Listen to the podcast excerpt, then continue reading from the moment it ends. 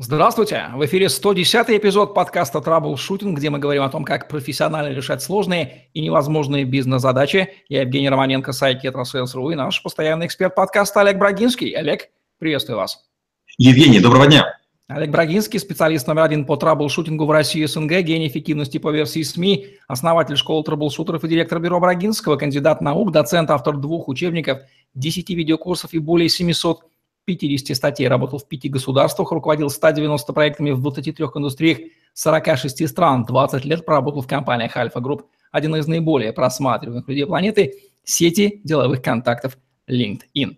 С документами мы имеем дело чуть ли не с самого детства, а уж поступая на работу в организацию или создавая свою, в документах можно иногда даже закопаться. Здесь нам приходит на помощь документооборот. И об эффективном документообороте мы сегодня и будем говорить. Олег, давайте введем определение для понимания, о чем мы говорим. Что понимается под документами, каждая ли бумага с подписью крючкообразной, и под документу оборотом?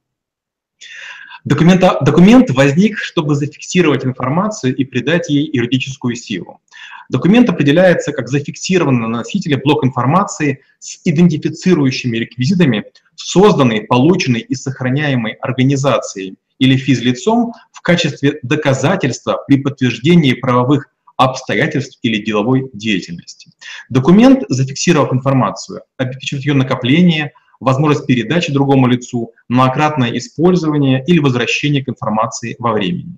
Документооборот — это движение документов в организации с момента их создания или получения до завершения исполнения или отправки. И упор делается на движении документов, их пути между сотрудниками, отделами, компаниями. При этом порядок движения документов, их путь определен принятым управленческим процессом в организации. Очень широкое определение. В принципе, можно любую бумагу с любой информацией, да еще если с подписями, посчитать документом и забюрократизировать ее оборот, что и делают многие имитаторы бурной канцелярской архивной деятельности в особо распуших организациях. Кто решает, что есть документ для целей документа оборота? А, по сути, любая бумажка, как правильно сказали, она может приобрести статус документа. У документа есть такое понятие, как карточка и реквизиты. Карточка – это некий формуляр, он бывает бумажным, бывает электронным, в котором есть некие поля. И вот э, в зависимости от того, от выдумки тех людей, из распухших организаций может быть сколь угодно много типов, сколь угодно много подтипов. Иногда документ становится важным только потому, что он обращен к авторитетному лицу, или в нем стоит крупная сумма денег, или потому что требуется какой-то необычный эксперт. Но в целом документов в разумной компании должно быть где-то не более 30 типов, и они должны иметь, ну, наверное, не более чем полсотни маршрутов. Очень хорошее слово «разумное» здесь употреблено. Мы знаем огромное количество в нашей стране ситуаций, когда документооборот, мягко говоря, неразумен, и количество документов такое же. Вот кто, кто эти канцелярские крысы, давайте их назовем не поименно, может быть, а по должностно, кто заинтересован в сохранении и раздувании бумажного документа оборота? В первую очередь, это начальники ретрограды, которые гордятся тем, что есть отдельно лоток для входящих, отдельно для исходящих – ассистенты, которые заходят регулярно, приносят им на всякие совещания и важные встречи. И между делом люди, э, проводя совещание, совет или правление постоянно что-то подписывают и передают. Это сами ассистенты, которым нравится иногда заходить и иметь повод появиться перед кем-то. Походить в короткой юбке, показать свои шпильки, выпрямиться в полный рост и тряхнуть гривой. Это сами делают производители, которые ничего сами не создают, глобально говоря, являются ногами к документам, но им тоже хочется, чтобы их уважали. И они требуют себе новые сканеры, принтеры и какие-то сортировщики. Пока описанные вами образы людей в виде конкретных представителей сейчас ежатся от переполняющих их неприятных эмоций, могу предположить, что антиподом к описанной вами ситуации является стартап, например, в котором не то что документов, там порядка-то элементарного нет, огромное количество информации. Так ли это? Абсолютно верно. Любой стартап характеризуется высочайшей степенью неопределенности и абсолютной непродуманностью. Если человек никогда в жизни не работал в крупной корпорации, в министерстве или на предприятии, он даже не, под, не, не может даже представить, сколько видов документов есть. Из серии «Справка о справке об отсутствии справки, необходимой для справки». Недавно мне прислали в Фейсбуке в качестве шутки документ, к сожалению, из-за войны русско-украинской, там такой документ. Связи со смертью просим явиться за получение трудовой книжки. Могу предположить, что с точки зрения типизации документы и документооборот – это просто рай для той субличности Олега Брагинского, которая дока в этом самом процессе типизации. Что там можно типизировать в документообороте? Um, типизация документов и выстраивание их иерархии, проектирование карточек для них – это наиболее важный этап в процессе внедрения системы документооборота. В начале 2000-х я был начальником службы безопасности банка, и мы перелопачивали тонны бумаги и тысячи файлов.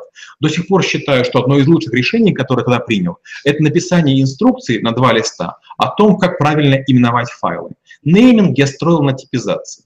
Первым словом в названии файла э, было м, тип документа служебка, презентация, объективка, запрос, ответ.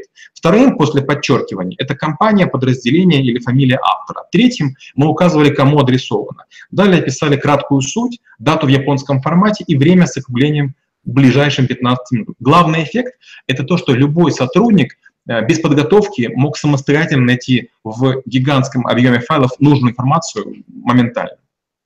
По нашей с вами традиции давайте назовем пять главных ошибок в организации документооборота? Это дублирование электронным документооборотом бумажного. Коллегам это кажется бессмысленным, и они отказываются от инноваций и возвращаются к бумажному. Второе – это частая смена формы существования документа, в основном лишнее сканирование и распечатывание, ксерокопирование. Третье – это неподготовленность пользователей к работе с общими библиотеками и стремление накапливать локальное хранилище файлов на рабочих компьютерах и личных ноутбуках. Четвертое – это неумение организовать многопользовательское редактирование и работу с эм, документами. Пятое – надежда на то, что надо начать, и процесс документооборота самоорганизуется. Наоборот, проблемы будут нарастать, как снежный ком. Поэтому уделите внимание подготовке требований к системе документооборота до того, как станете им заниматься. Кстати, о бумажном и электронном документообороте на интуитивном уровне разница понятна. В чем она разница на уровне процесса и можно ли перейти полностью на электронный и избавиться от этих бесконечных стопок бумаги и э, уничтожения лесов на Земле? Когда мы говорим о бумажном документообороте и электронном, а, это не только носитель информации. Как правило, бумажный документооборот характеризуется бланками строгой отчетности, а, специальными, может быть, защитными средствами для бумаги, как э, водяные знаки. Это могут быть апостили, мокрые печати, это живые подписи. И в том случае, если мы от этого пытаемся избавиться, мы тут же уменьшаем значение государства. Государство хочет нам выдавать документ о заключении и расторжении брака, документ о рождении ребенка, об организации компании, о выдаче лицензии на что-нибудь. А, государство нацелено на то, чтобы нам давать бумажные документы или пластиковые документы, что, по сути, тоже является бумажным в таком в нашем определении, вещественным. Поэтому, к сожалению, бумажный документооборот сдерживается в первую очередь государством. Известно, что страсть, пиетет особый к бумажным документам, особенно с подписями, особенно с показаниями подозреваемых, а, он в силу определенных исторических наших а, событий очень высок. И не является вот эта вот страсть к бумаге ненужная, просто следствием этого незримого главного рыцаря с э, холодным сердцем и горячей головой, или как у них там говорится, вот должна быть бумага, потому что вот а, этот большой брат. На самом деле она не нужна, но вот просто потому, что так заведено, и чем больше бумаги, тем, как известно, не будем продолжать. К сожалению, мы любим гербовые печати. К сожалению, мы обожаем э, размашистые министерские подписи. Э, мы сейчас используем бумагу, как древние рыцари использовали щит. Бумага нас охраняет, охраняет от всех. Помните, как кажется в собачьем сердце? Дайте мне такую бумагу, чтобы была всем бумагам бумага мы правда любим документы и в первую очередь по одной простой причине. Их можно сложить, их можно подшить, их можно контролировать. У меня было много коллег, которые делали вот такую хитрость. Они, имея даже компьютеры, писали от руки и говорили, если от руки написал, я контролирую эту, этот документ. Если будут копии, это точно сделал не я. Я этому научился у старых раз ребят, которые работали в московском уголовном розыске. Ну что же, мне кажется, что количество бумаги прямо пропорционально или обратно пропорционально уровню тех или иных психологических глубинных проблем, может быть, страха, безответственности, контроля. Вот там надо искать секреты документа оборота, по крайней мере, на территории постсоветских стран. Что можно сказать, Олег, о правилах организации документа оборота? Ну вот тут я, наверное, спасую. Я не могу сходу придумать пять пунктов, скажу три. Первое правило – это оперативное прохождение документа с наименьшими затратами времени. Второе – это максимальное сокращение инстанций прохождения документа. Каждое перемещение должно быть оправданным и необходимо исключить или ограничить возвратное перемещение, регрессию. И третье – порядок прохождения и процесс обработки основных видов документов должен быть максимально единообразным. Соблюдение всего трех этих правил позволит организовать основной принцип службы делопроизводства – централизованное выполнение однородных технологических операций. Пять слов. В чем разница между документооборотом в коммерческих и некоммерческих организациях? Я не хочу поставить между последними и словом бюрократия знак тождества, но клоню примерно в ту сторону. Коммерческие предприятия стремятся минимизировать сложность документооборота, если, конечно, не назначают министерских сотрудников на соответствующие должности. Коммерсанты больше заботятся о зарабатывании денег, жаждут ускорить и упростить хождение ненавистных бумажек, могут использовать хитроумные системы контроля и отслеживания, но не увлекаются регламентированием без повода или без эксцессов, без наличия какого-то специального события инициатора. Некоммерческие организации пытаются придать себе солидности. Они лезут в интернет за навороченными шаблонами, сочиняют сложнейшие шапки документов. Госорганизации, несмотря на нашу к ним неприязнь, устроены невероятно эффективно. Мне приходилось заниматься документооборотом в Украине, России, Казахстане, Беларуси, Германии. Учет, отслеживание и перемещение организованы потрясающе. Потери документов или их промедление без подлога и сдерживания невозможны. То есть это великолепно работающий механизм, который сдерживается за вожжи людьми, которым это выгодно. То есть Бюрократия, скажем, в Германии или в Америке, она превосходна. Также и в России. Если ваш документ потеряли или ему не ответили, значит, кому-то это было выгодно или кому-то было невыгодно бесплатно, чтобы этот маршрут осуществился. Бывает такое, что опытный взгляд траблшутера в, на компанию только по признакам документа оборота, по количеству или качеству документов сразу мгновенно определяет, с эффективной ли компанией мы имеем дело и где вот проблемы могут быть?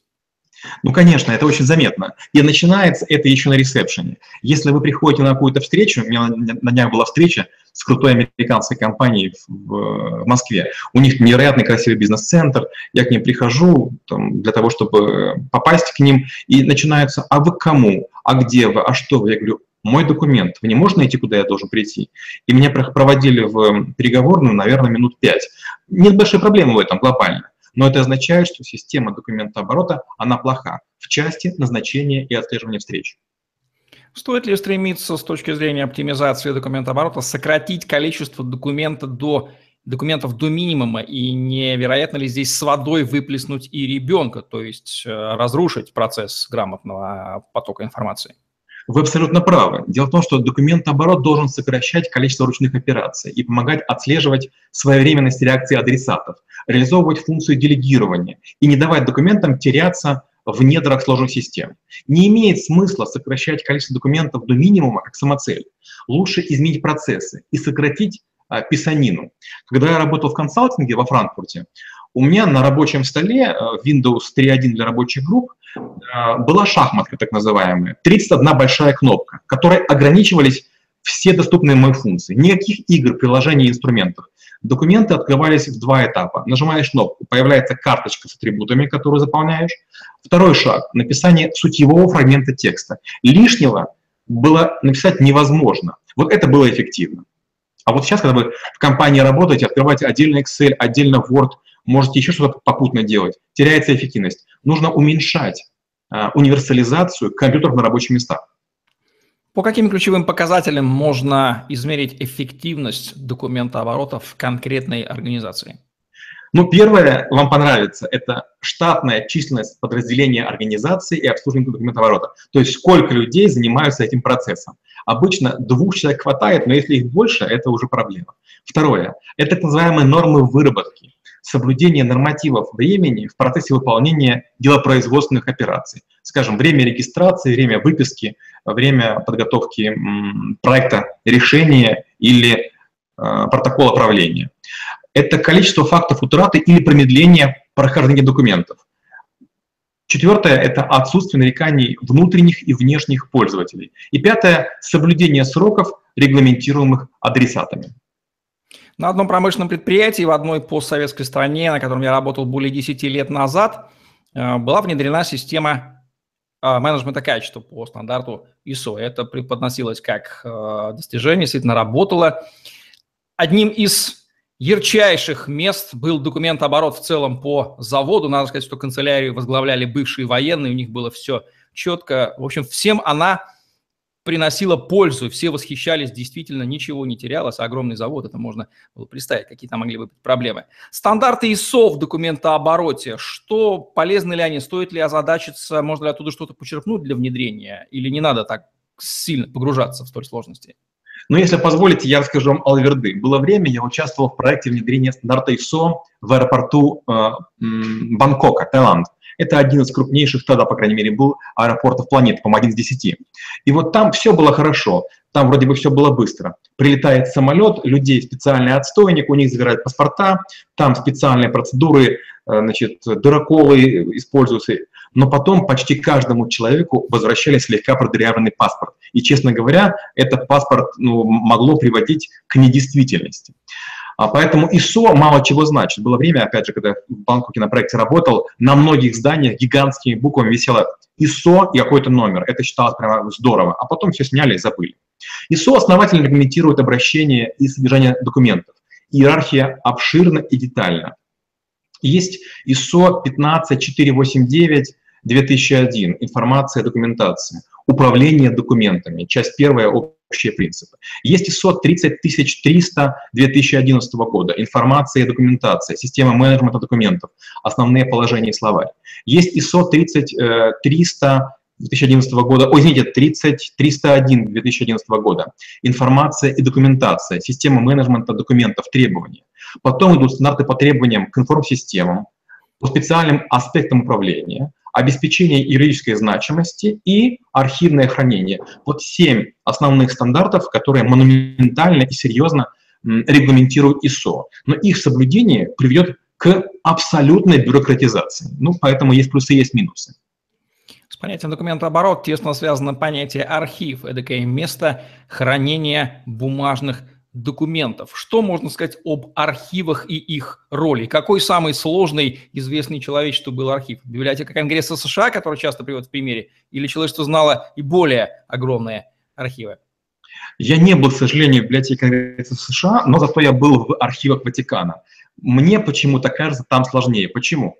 Потому что там не только бумажные документы, там есть документ на дереве, на глине, на мраморе, на коже, на ткани. И они разного размера, разных форматов. Это правда, это гигантские совершенно подвалы, в которых находятся невероятные документы, ча чаще всего оригиналы, а, которые создали величайшие люди. Мало того, там крайне много документов, крайне много числятся утерянными и, скорее всего, никогда не вернутся в цивилизацию. Электронная цифровая подпись, что это такое и насколько она позволяет повысить эффективность документа оборота, если, конечно, позволяет? Электронная подпись – это информация в электронной форме, которая присоединена к другой информации, а, так называемой подписанной информации, или иным образом с ней связана и используется для определения подписывающего информацию, подписанта. А, электронная подпись является или должна являться полноценной замен, заменой рукописной подписи и или печати.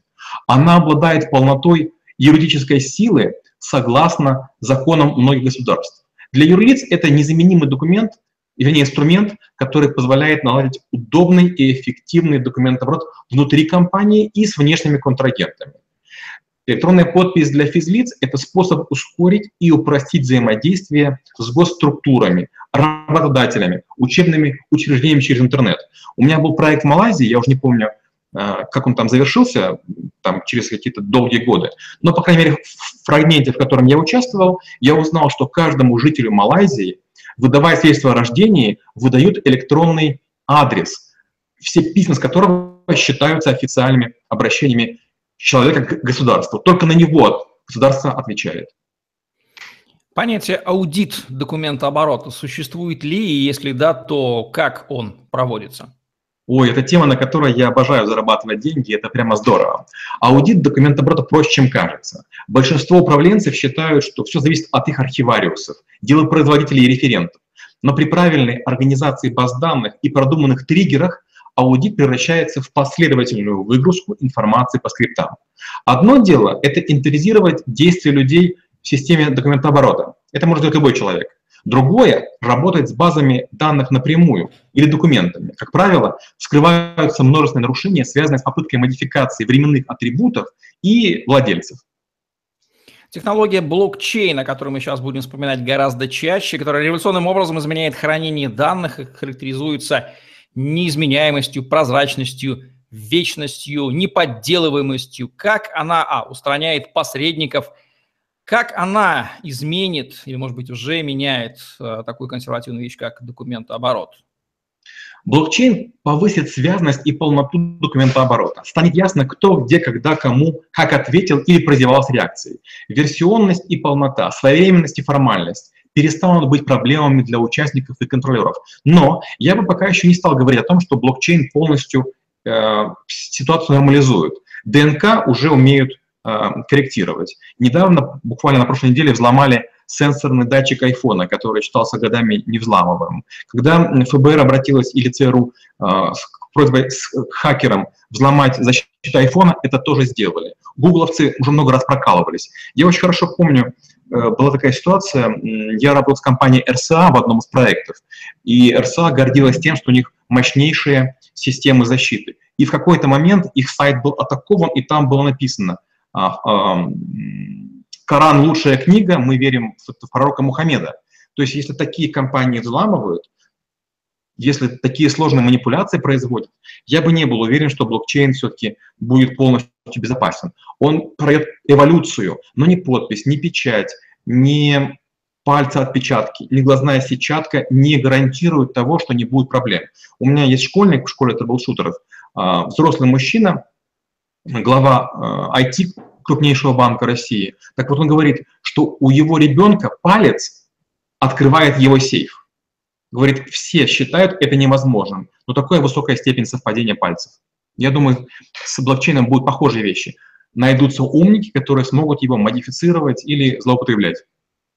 Документооборот в век интернета. Что меняется? Мы так понимаем, что бумага, да, не исчезает. Пока еще рано об этом говорить, но тем не менее, что меняется? Меня поразила где-то в середине 2000 такая ситуация. Мне нужно было открыть счет в Австралии, и я туда собирался ехать. Попутно думал а, по понырять, потом посетить Фиджи, Новую Зеландию и так далее. И вдруг мне из банка этого э, приходит письмо электронное. Вам не нужно прилетать, чтобы открыть счет. Откройте в доверенных банках там, Германии, ну, которые ближе всего там находятся ко мне, а, откройте счет и переведите сумму в один австралийский доллар. И тогда я впервые подумал, вау, как круто, получается, меня партнерский банк идентифицирует, определит, что я это я, и таким образом санкционирует мою проводку, то есть создаст новый ручеек, которого не было. Что самое сложное в интернет? Это определить э, идентификацию, провести аутентификацию и поддерживать достоверность. То есть где гарантия, что сейчас я говорю с Романенко Евгением, а, с, а не с нейронной сетью? Где гарантия, что мы вообще с вами существуем? Может, виртуальные э, вот эти вот интерьеры не настоящие? Может быть, наш голос смоделирован? И вот это постоянная проблема интернет. Докажи, что ты реален. Докажи, что ты еще жив. Докажи, что ты еще правомочен. Вы подбросили нашим uh, уважаемым зрителям пищу для размышления. Сейчас они действительно начнут считать нас нейронной сетью, и мы не сумеем с вами доказать. А может быть и не нужно. Какая разница, нейронная сеть или не нейронная сеть несет знания. Ведь знания, они несутся. Особенности документа оборота в Европе, Азии, Америке, России, что можно сказать интересного здесь? Uh, у меня был большой опыт работы в Германии, и я сначала был очень скептичен. Я ожидал, что Эм, все будет ужасно с точки зрения открытия бизнеса и так далее. Но вдруг оказалось, что немецкая машина крайне проста. Тебе помогают заполнить документы, есть специальные консультанты. А, они подают документы. Документы приходят точно в срок и не бывает задержек. Скажем, то же самое в Испании или в Италии невозможно. Испания меня поразила тем, что там есть сиеста, и в это время что бы ни происходило, какой бы дом ни горел, все уходят, говорят спасибо, извините и уходят. И стоит толпа совершенно свободных людей, которые терпят и говорят, ну хорошо, мы постоим. То есть сиеста только у тех, кто не ожидает. Когда мы говорим, скажем, про Америку, я хотел привести пример не свой, а скорее господина Познера. Я уж точно не помню историю, но он говорит, когда я пришел с какими-то запросами в госорганы, мне сказали, а у вас есть такой документ? Он говорит, я забыл. И он говорит, я уже готов был ехать домой. Но ему сказали, столько-то долларов, и мы проблему решим таким-то образом. И он говорит, спасибо, а ему отвечают в окошке, подождите, за что спасибо? Это наша работа. Когда мы говорим в Индии, это катастрофа. В Индии есть пять каст, и у каждой касты есть свои юристы. Если вы пошли не к тем юристам, вы систему не пробьете. Когда мы говорим про Россию, важно понимать вот что. Любое госорганизация, любое учреждение, сколько бы сложным и непробивным не было, обязательно есть э, сателлиты, маленькие компании, в которые обращаешься и получаешь все, что угодно. Белоруссия. Как-то мне нужно было э, три специальных айтишника, очень редких найти. Я нашел их в Беларуси. Я туда приехал, забрал их э, там, в другую страну и стал получать на них документы разрешения. Мне дали отказ, но на утро позвонил специальный человек и сказал, вам отказали, мы вашу проблему решим. Вот такие особенности документа оборота на некоторых территориях. Как вы предсказываете, будет эволюционировать документ оборот в ближайшие 5-10 лет?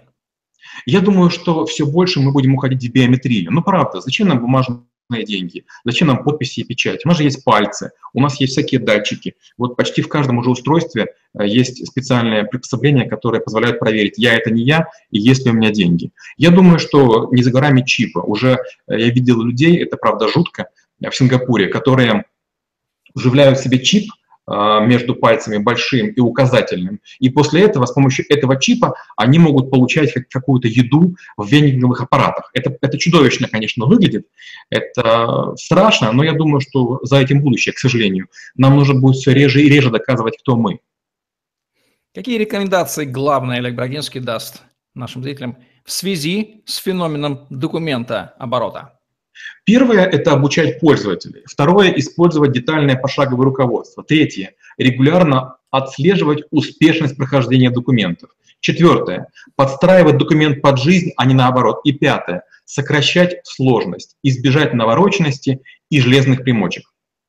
Вот такой вот не без доли здравого сарказма и немножко футурологии мнение Олега Брагинского о документообороте в подкасте «Траблшутинг», где мы говорим о том, как профессионально решать сложные невозможные бизнес-задачи. Олег Брагинский, Евгений Романенко были с вами.